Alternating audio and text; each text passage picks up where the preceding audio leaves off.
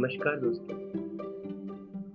मैं अमित पटेरिया आज आपके लिए लाया हूं आजादी के वर्ष घटित घटनाक्रम पर आधारित एक पुस्तक आजादी आधी रात को।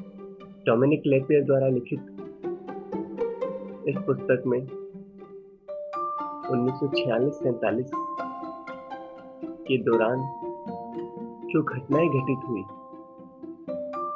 उनका विस्तृत वर्णन किया गया है।